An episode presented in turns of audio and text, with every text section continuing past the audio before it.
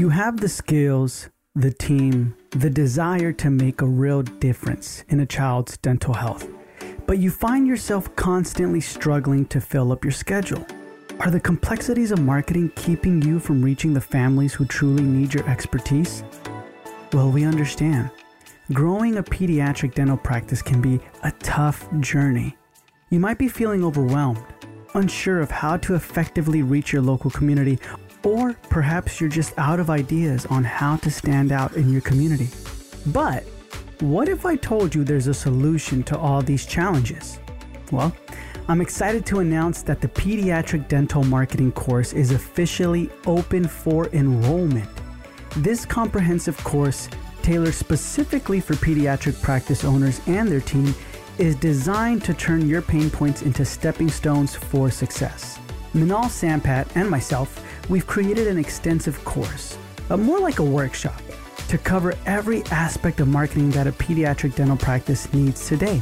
From mastering Instagram, Facebook, social media ads, digital marketing, to perfecting ground marketing and knowing how to bring in new patients from schools, daycares, pediatric medical practices, and more. Our course provides you with step by step strategies to build effective campaigns, which will help you establish your name in the community. We hold your hand throughout the whole process, so you'll never feel lost or overwhelmed again. You'll know exactly what to do, how to do it, and when to do it so you can get real results fast. Imagine being the go to pediatric dentist in your area, building trust with families, and watching your patient base grow exponentially. This isn't just a dream. With the right marketing skills, it can be your reality. So don't wait. Enrollment for the Pediatric Dental Marketing course is open now, but only for a limited time. Visit pediatricdentalmarketingcourse.com now to secure your spot or click the first link in the show notes below. It's time to turn the page, to start attracting more families, and to become the trusted dental home for countless children in your community. Remember, every challenge is a new opportunity for growth. So let's start growing together. Hey, what's up, guys? Welcome back to the Dental Marketer Podcast. I'm your host, Michael Arias, and today I am speaking with Dr. Kyle Roth. Trying to find a way to keep everything in house. The old school way is they they'd refer everything. Anything they didn't want to do, they referred it. Mm-hmm. But oh, it's it's it's harder. You have to learn how to do endo. You have to be, do some basic implant placement, some ortho, all those things. You, it, people don't want to be sent all over the town to get work done. They want to be able to get it done right there. So we do everything we do to keep everything in house.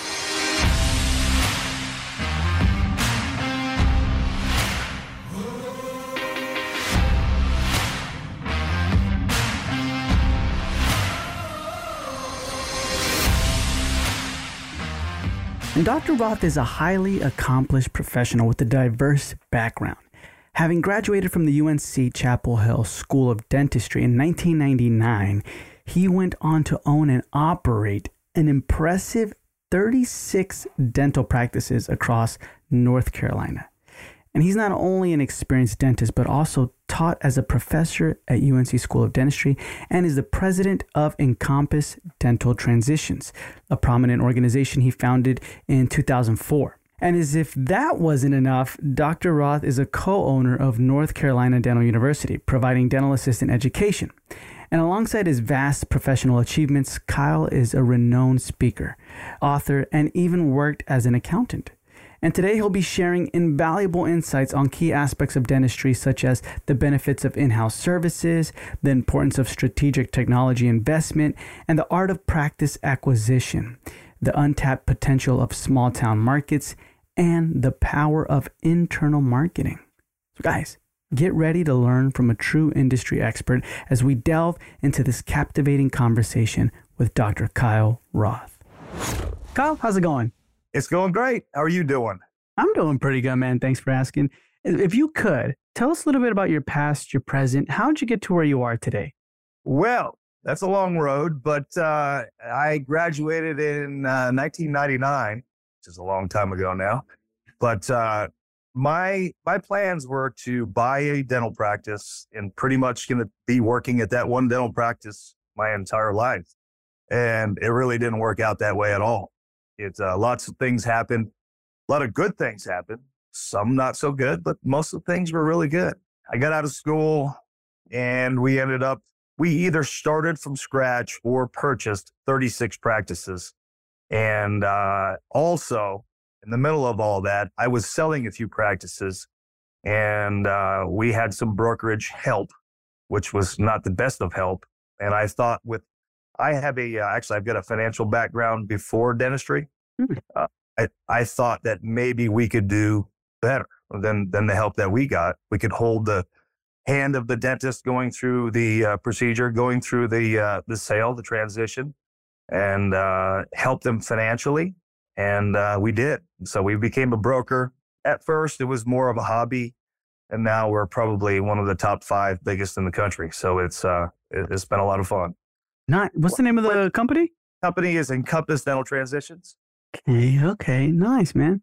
But let's rewind a little bit. Okay. In 1999, you graduated and you planned to buy one dental practice. Correct. Did you always want to, or was there even before that you're like, I just want to be an associate? Or no, you always had the plan of buying I, your own practice? You know, when I graduated, if you were going to get in private practice, you would go out there and just, as soon as you graduated, open a practice. Uh, some people worked as associates, but most of them didn't. They just, if they knew what they wanted to do, they went and bought something. And, and things have changed a little bit too with the banks, right? I mean, they were really anxious to, to lend. I got my first loan halfway through senior year. I mean, I still had to take board exams and everything. I could have failed, mm-hmm. but uh, we started building a building from scratch back in 1999, and uh, it finished not too long after I graduated. Yeah, no, that's good. And then you said you there's a lot of good things that happen, not so good things. Talk to me about the good things that happen.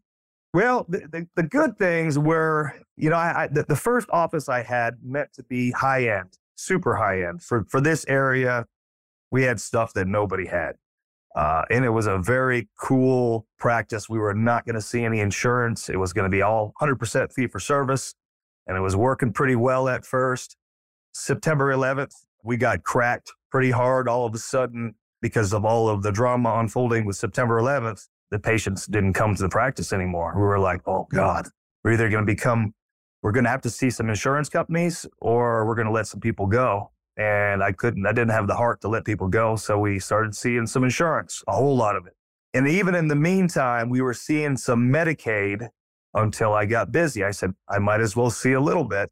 So I did. When it was such a big deal, the newspaper came to us and said, Why are you seeing Medicaid? Nobody does that. And I just said, Well, I've got to be busy.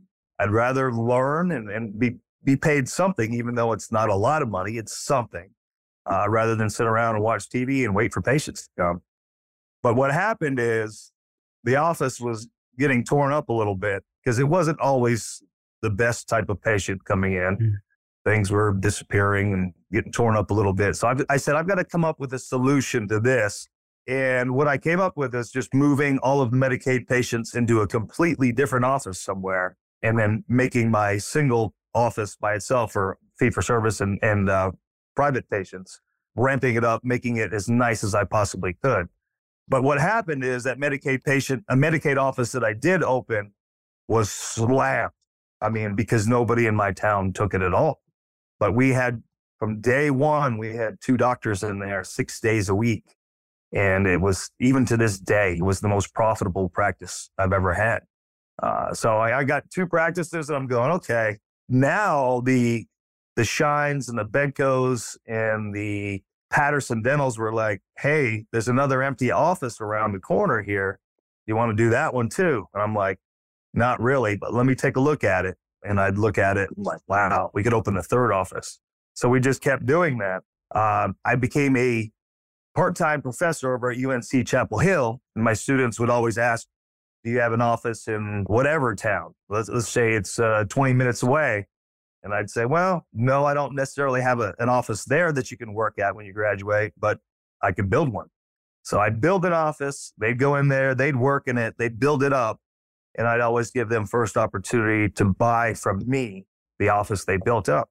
and buy it at a discount. So, uh, you know, I'd, I'd have three, four, five, six offices. Then I'd go down. I'd sell a few, appeal a few off to new grads, and uh, it went went on like that forever. So, I didn't plan that business model, but that's what seemed to have worked out, and uh, it was good.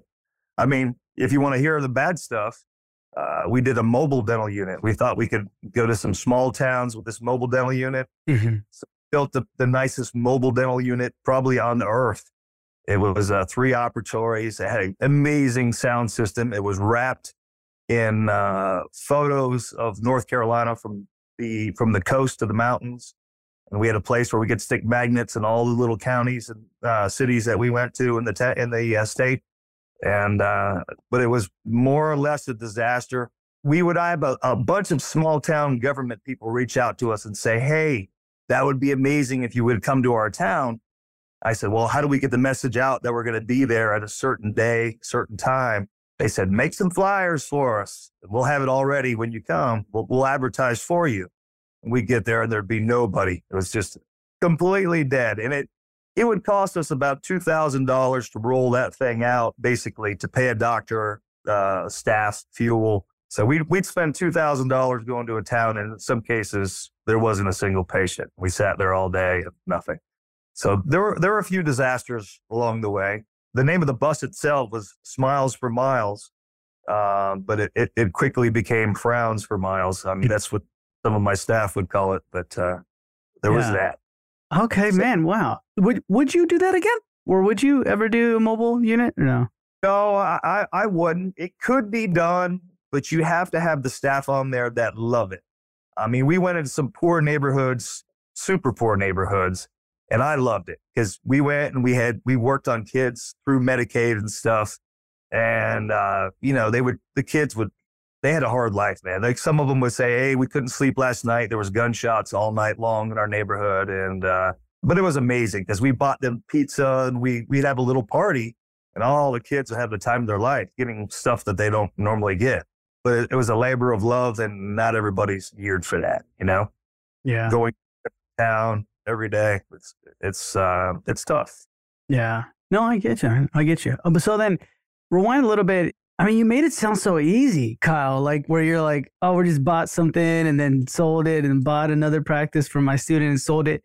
Is it? It well, I, will tell you, it was easier when I when I graduated. For mm-hmm. sure, things were easier. I didn't have as much competition. I really didn't, uh, especially in North Carolina. North Carolina was one of those states that people that wanted to move here had to take the North Carolina board exam, and you'd have the good old boy network that wanted to keep people out. So they'd go in there, and there'd, there'd be somebody from, let's just say, New York. They would take the exam, and then you'd see these good old boys administering the exam saying, Nice work, son, but try again next year. You didn't quite make it, you know? And, uh, you know, and I think that the board got a lot of heat eventually, and they can't do that anymore. So now we've got, we have uh, dentists coming from everywhere, everywhere. And every time there's an article in a magazine saying that the Carolinas, Raleigh, and Charlotte are one of the top places in the country to live, you've got more and more. So it's now it's bumper cars of dentists. Everybody's right down the street next to each other. It's all fighting for the same dollar, and it's it's tough. Yeah. So right now you currently have four, right? Yes up and running. Are you planning to sell more or? Uh, I, I'm really not. I want to. I'd love to just keep it as is right now. Inevitably, we're going to buy some more stuff. I've I, I've seen a few little bargains out there recently that nobody else wants. Kind of the ugly duckling, you know. Some of these places still have paper charts. You know, they they've got a dark room, and whenever anybody that's graduated in the last ten years, they see paper charts and a uh, dark room they immediately give it the Heisman and they're on their way out the door. And I don't want to buy those, but eventually the doctor's like, hey, I need to retire. What do I need to do? What I wanted to tell him is, yeah, you really needed to add digital years ago, paperless, all of those things. But at this point, I can give you X number of dollars and I can pay you cash and, you know, I'll take over and I'll renovate everything. So I do. And more often than not, I can offer them anything and they just want to get out. You know, they're done. It's fairly easy to take a lot of those A lot of those are completely fee for service. They haven't modernized anything. They may have shag carpeting, and by that time, they've got um, yellow stickies all over the waiting room saying no smoking, no cell phones, no this, no that. And it's so we just gut the whole thing. We renovate the entire place, put some modern stuff in there, even if we have to buy it used, and we can get it going. And we open it up to insurances too because a lot of these guys, their office has been dying over the years because it's 100% fee for service.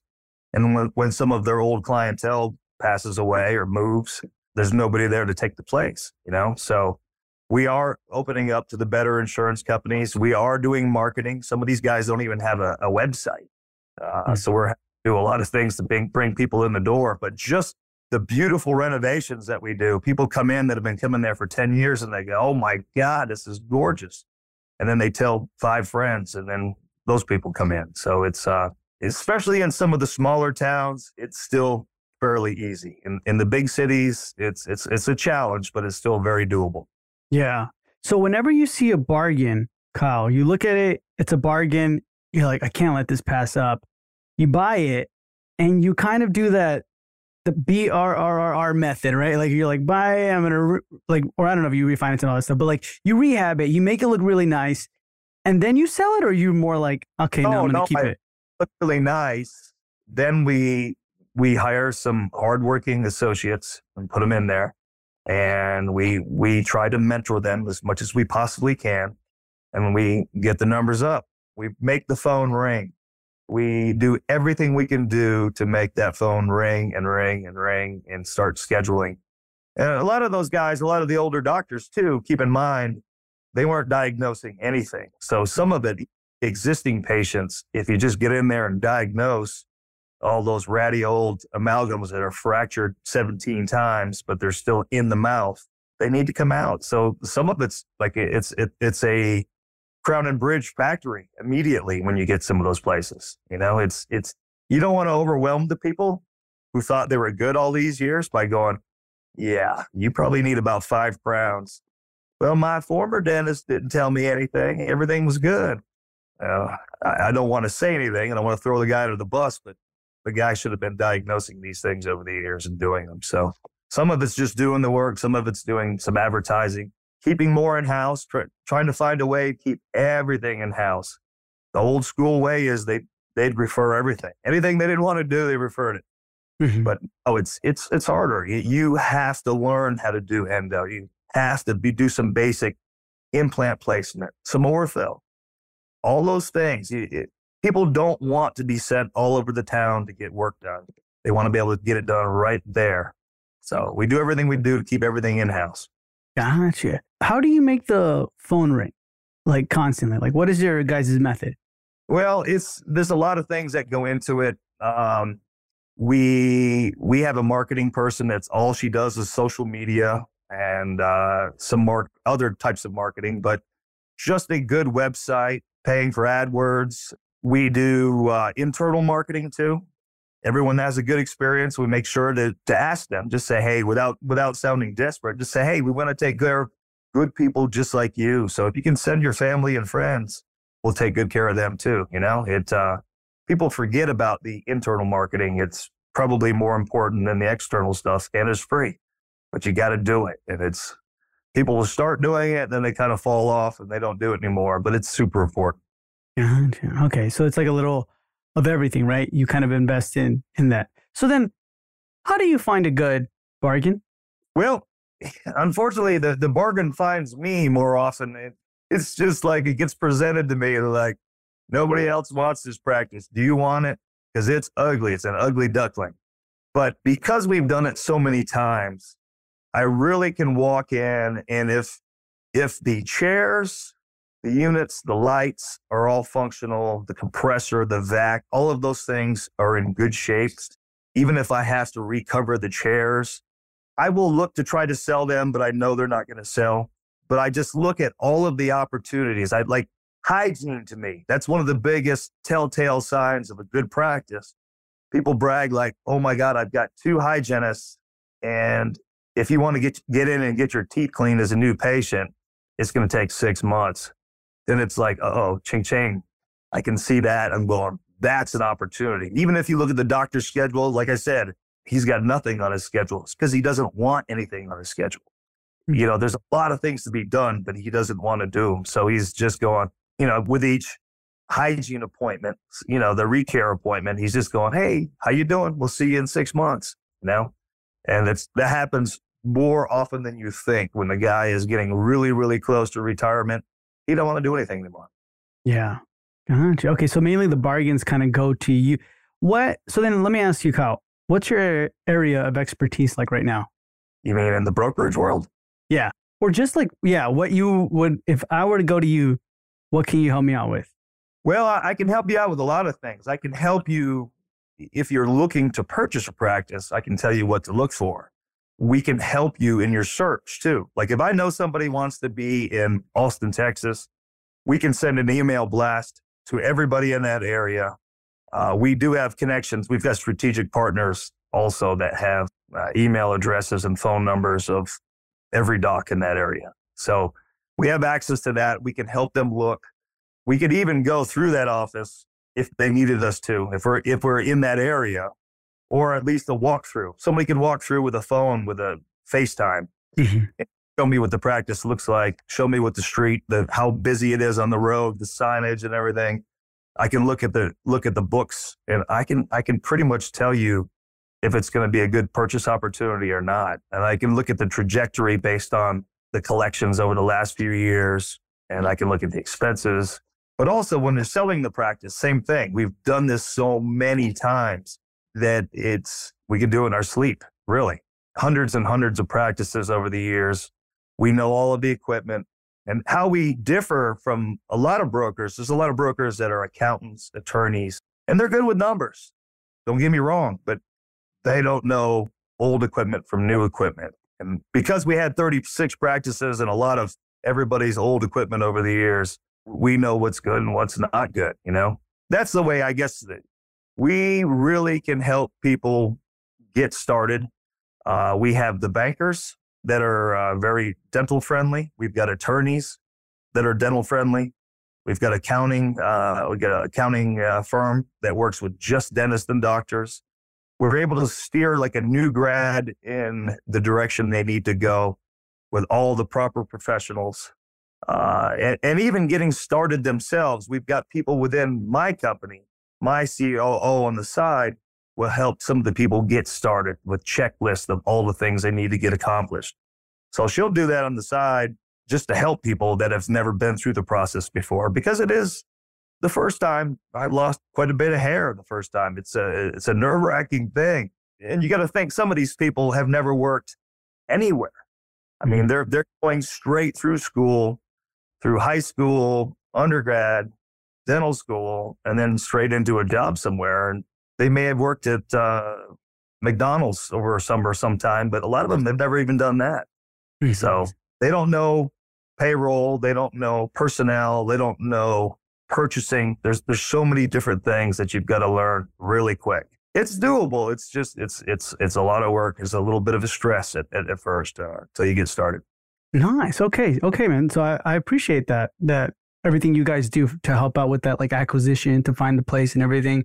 What are some good purchases then? What are some like things we can be looking out for when it comes to this is a bargain, this is something good? And then what are some, I guess, things we need to look out for that can be tricks? For example, I remember the doctor I worked for here in um, Perris, California.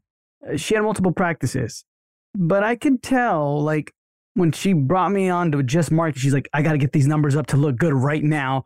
Bring in you pay.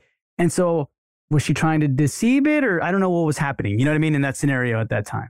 Well, it's, was she going to sell the practice to you? No, not to me. She was just going to sell the practice. Once I was bringing in new patients and it's like, that we just oh. got to make it look like there's a lot. And then I heard, I overheard that with the consultant and I was like, okay, that's why I'm here. And yeah. then, you know what I mean? Her ramp up the numbers so that she can get a good sale. That's that's exactly what you're there for. But you're getting paid for it too, you know. Mm-hmm. But there's a lot of people. You know, it used to be the four hundred thousand dollar office. If you put an associate in there, uh, there was no owner operator, just an associate in there. $400,000 was the typical break even point. Uh, but now it's more like $600,000, uh, the break even point. After they pay the associate, after they pay everything, uh, there's really nothing. So when you go to purchase something like that, the banks don't love those three to six hundred thousand dollar practices. They don't like it at all. Some of them are still willing to to loan on that, but you kind of have to have a little proven track record as an associate in order for them to trust you. Like if they can see you're personally, you're generating a, a million dollars on your own, then they're going to feel a little bit more comfort in that. If they see you on a daily basis working as an associate, you can provide some information that shows you know what you're doing. That makes it a little easier. The million dollar practices, the banks will loan on that all day long. But to me, it's tougher to grow a million dollar practice into a $2 million practice to double it than to take a $600,000 practice and make it 1.2. That's super easy to do that. Mm-hmm.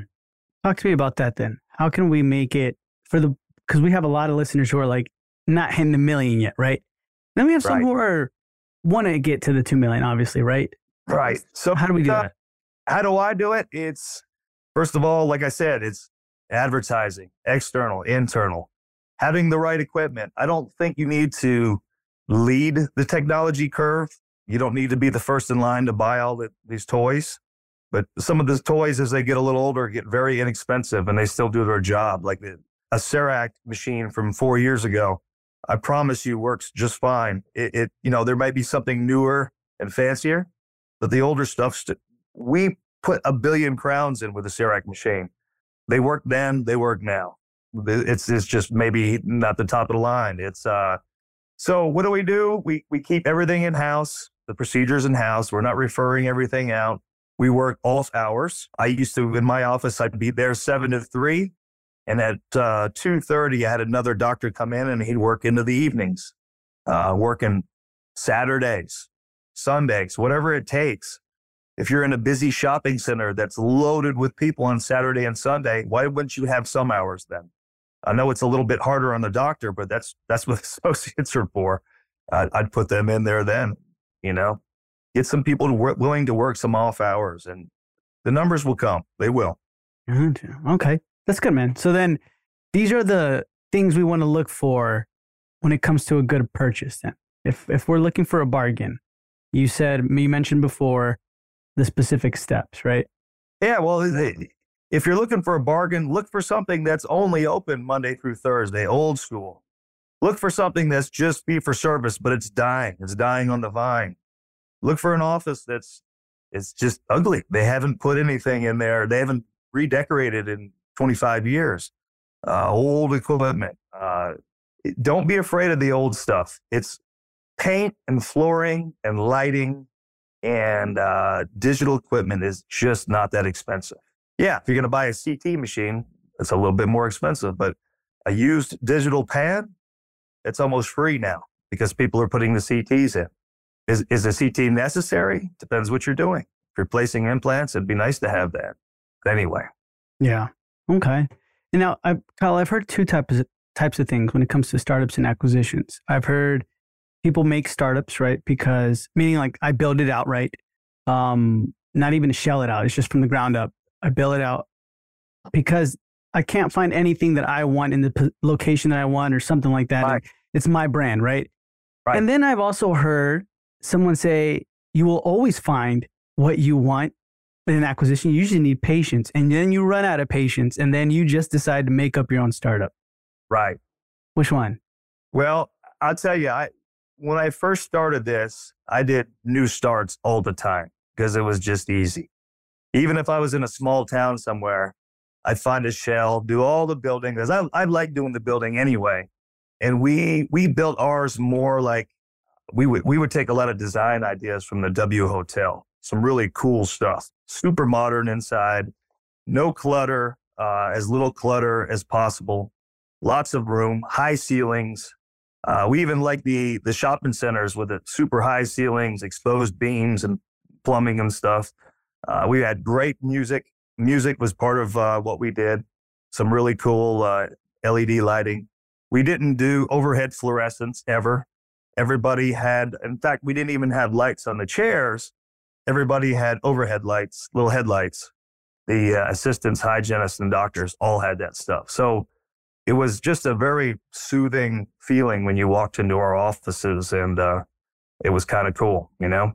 But um, getting back to the point, for a new start now, it's you're you're spending at least five hundred thousand dollars to maybe have two operatories and not have a single patient.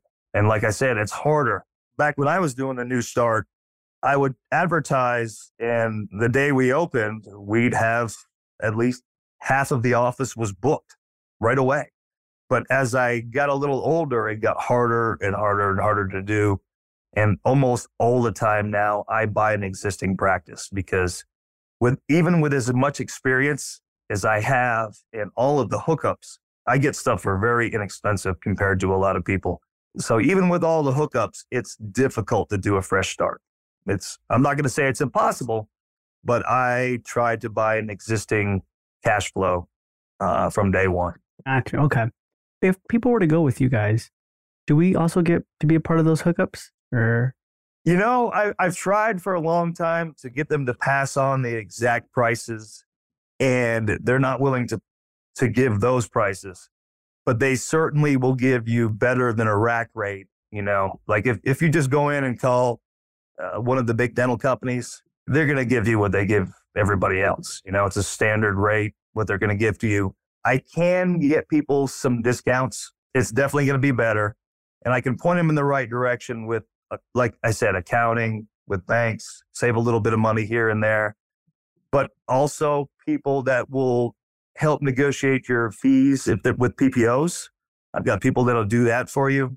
I've got people that um, with credit card that work with credit card processing to give you the best possible rate. We've got lots and lots of people that we can refer to that are professional that save people money. Let's put it that way. Mm. Okay, man, that's good stuff. Good stuff. All right, so then these next questions, just to get into the head of someone who isn't totally involved on the clinical side anymore, right? I know it was like it's been four years, you said, right? right Since you've right. done this full time. So, from this point, what would you like to see more from a dentist, from your perspective? Right. Uh, one thing I miss from the new dentists is there's a lot of younger dentists that I don't see at the big dental meetings anymore. It used to be a thing where if you wanted to get some training, some continuing education, you'd take your whole staff. For instance, we went to LVI, you know, LVI, Las Vegas mm-hmm, Institute. Mm-hmm. We take the entire staff and we learn together and we learn to sell together. So it was when we do, we presented a treatment plan. I didn't have to present that treatment plan because I didn't go there by myself, learn by myself. Everybody is presenting it before I even walk in the door. You know, the, the hygienist is looking in there and going, okay, this is what I think he's going to propose. This is what I think I think would be great for you. Some veneers, whatever it might be. So I walk in the room and everything has been laid out before I even walk in. I don't have to sell anything. The patient's basically turning around and going, Hey, doc, I'm going to get uh, veneers on, uh, you know, tooth number five through 11 or whatever. Mm-hmm. And uh, it, it's, I still think it's important for the entire team to be involved. Uh, I don't think that's gone away. I see a lot of people getting their continuing education online, and it's not the same as working on a, a pig skull or something, learning how to do implants or extractions or whatever, I think it's still super important to go take lots and lots and lots of continuing education. I think that's the single thing that made me able to grow as fast as I did is we were crazy about CE. We continually we took every course on the earth. And because every time we'd go out there and take a course, we'd come back and we'd make more money. We were more successful. And when the patient looked to us and said, Hey, do you do this procedure? We go, Yes, we do. We're not going to have to send you anywhere. We're going to do it right here. Mm-hmm. So, yeah. Do you think um maybe like the lockdown, COVID kind of had a big push on that the transition sure. where it's like huge. Everybody got kind of I don't know. They're, they they were okay with just learning from their computer, learning from their phone. But I will tell you, it's not the same. It really isn't. Yeah, yeah, I agree. That interaction, that per- people to people, right? Also, like mm-hmm. camaraderie and everything like that. It's it's it's different. It's a whole different. You need that face to face. There's more opportunity in you know, everyone loves the cities now. Everybody's in the city, city, city, city. Everybody wants to practice in the city. Some of the small towns are the best opportunities ever. Now, granted, when you go to sell that practice in the small town, it's more difficult. Uh, but everything is cheaper during, uh, if you bought something in a small town right now, all of your labor is cheaper. Your supplies are going to be the same but you're it, it's a little bit harder to find a doctor to work there. The associate doctors to go into small towns, it's really difficult. But if you do get somebody, maybe you give that doctor uh, an opportunity to buy in. He's got some skin in the game, then probably he's not going to leave. Those small towns, you can still kill it relatively quickly because you just don't have that much competition. You know? Yeah, it's interesting you say that. Like I, I just got off the um, an interview with a, a doctor in a rural area and he was saying how like a patient got upset and then i asked like oh what do you get did they leave did they immediately go he's like no the, the closest person is three hours they they have no other option but to come to me you know so that's right they have that power or not power but like you know what i mean right but and, and the other thing is it, it was easy for me to go into small towns because when i would do when i would renovate an office there in the small towns there was no dental office that looked like ours. None. Mm-hmm. The people would be blown away when they'd come in and they they'd immediately get on their phones and take pictures and send it to all their friends. And yeah, so it's uh it, it looked like a club in there, really. I mean, it's very we'd have stone walls and all the operatories with uh, a nice uh, LED light on it. And the music was good. And it was just like people would come and hang out. They just wanted to be there, you know? Yeah, that's nice. That's that's what you want to like kind of make an atmosphere like that. That's right. Right, right now, Kyle, what do you really dislike or hate about dentistry? What do I hate about it? Well, you know, obviously the lack of ability to get employees right now, especially hygienists, I think is a is a nationwide problem, right? Uh, and the, the, the dentistry used to be amazing. Like to make a living out of dentistry, you really didn't have to do much. I mean, when I first graduated, it was a four day work week and you really, you could refer things out. Uh, anything that you didn't want to do, just refer it out. There were lots of things that were just a lot easier. Um, so things are not only are they way more expensive, and I will tell you that the profit margin used to be fantastic in dentistry, mm-hmm. and you could make a lot of mistakes and still be fine. But now you've got to you've got to make less mistakes. You've got to be, you have to have a little bit more financial knowledge now. Now it doesn't, it's not good enough to be a good dentist. You've got to be a little bit of a businessman too, and a little bit of a salesperson. I know it's a uh, sales is a dirty word in the in the in the dental business, but you are you're selling cases. You're not everybody needs veneers. Very few people need them. A lot of people want them, but um, it's changed a little bit. It's just a little bit more difficult, I guess. It's still a good living. It's still a great job. It's we just had it maybe the best ever. You know, I think when we graduated, might have been the best uh, 20 years ever, really. Yeah. Okay, nice. And then, so right now, what do you love about dentistry? What I love about dentistry, there's some things that are pretty cool, like the artificial intelligence that's reading x rays now. Mm. Okay if you took bite wings and somebody had several incipient lesions, some of them were into the dentin, some were close. If you gave those x-rays to 10 different dentists, you're going to get 10 different answers of what needs to be done, right? But now they've got some artificial intelligence that's reading x-rays and it's going to be more consistent, I think. I think the uh, everything is getting easier. Implants, everybody's trained on implants now. Hmm.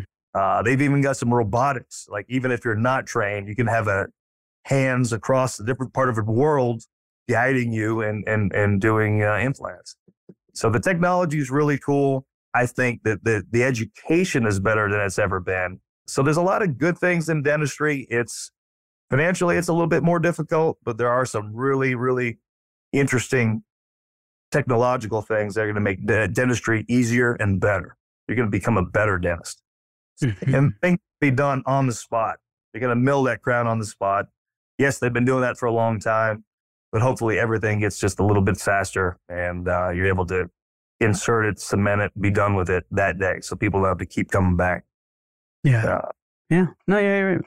Convenience, right? Well, the AI software you're talking about. Those gotten so much easier. Ortho's gotten easier. You can mm-hmm. do six miles Invisalign. Uh, there's so many of the things that used to be left to the specialist, and now the general dentist can do it. But the general dentist kind of has to do some of those things just to keep stuff in house anyway. So you have to do those things, but at least they're making it easier for you to do them. Gotcha. Is there any specific company you've seen recommend when it comes to that type of software, like AI software? No, actually, I don't. I one of my friends sells it, and I can't even tell you the name of her company off the top of my head. She was just telling me all about it, and I'm just like, I think it's the greatest thing ever because it is true. Like I'll have associates come in, and they'll diagnose completely different than me. Anytime I see that little lesion getting just about touching the dentin, I'm gonna I'm I'm gonna go ahead and, and put it as something that I need to restore because usually when I get in there, it's deeper than it looks on the X-ray. So I would rather err to the side of caution and get that done and not be the guy that missed it. But I would love to see people diagnosing the same uh, all across the board. You know. Mm-hmm. Mm-hmm. Gotcha. So then, any final piece of advice or suggestions or recommendations you want to give to people who are looking to either do their own practice, acquisition, or startup? Yeah, I guess don't look too early because people will come to me and they're, you know, they're a year from graduating. They're like, hey, I want to start looking at dental offices. And I tell them, there's no reason to look at them right now. I mean, the doctor's not going to want to show you if you're a year out. Uh, and I'm not really because, you know, you're competing against a lot of people that want to buy this office. So take your time a little bit, study up on it though. Learn, you've got to read a little bit about if you've never managed people before, what you can say to people, what you can do, because it's, um, there is a learning process to all of that. It's, uh, identify all the people that you're going to use for accounting, payroll. There's a lot of things that you need to start thinking about. Who's to, who's to handle this for me? Know what type of office you're to have what are you to what do you want to not specialize in but what do you want to make it your thing i think it's a it's good for every office to identify one particular part of dentistry where it's their thing and i'll give you an example some people like dentures most dentists hate it but if you could get really really good at dentures be quick with them they stay in the person's mouth even sometimes without an implant to latch onto if you became really good at dentures you'd have business forever because doctors would be sending you that stuff. Here, I got a denture. I don't want to deal with it. Take it. There's so many dentists I know that haven't done a denture since they graduated. So take it, make it your own. And, um, you know, I think that's one of the most important things that they need to be thinking about. Nice. Okay. So I feel like you lived a lot in the sense of like, there's a lot that you've done, right?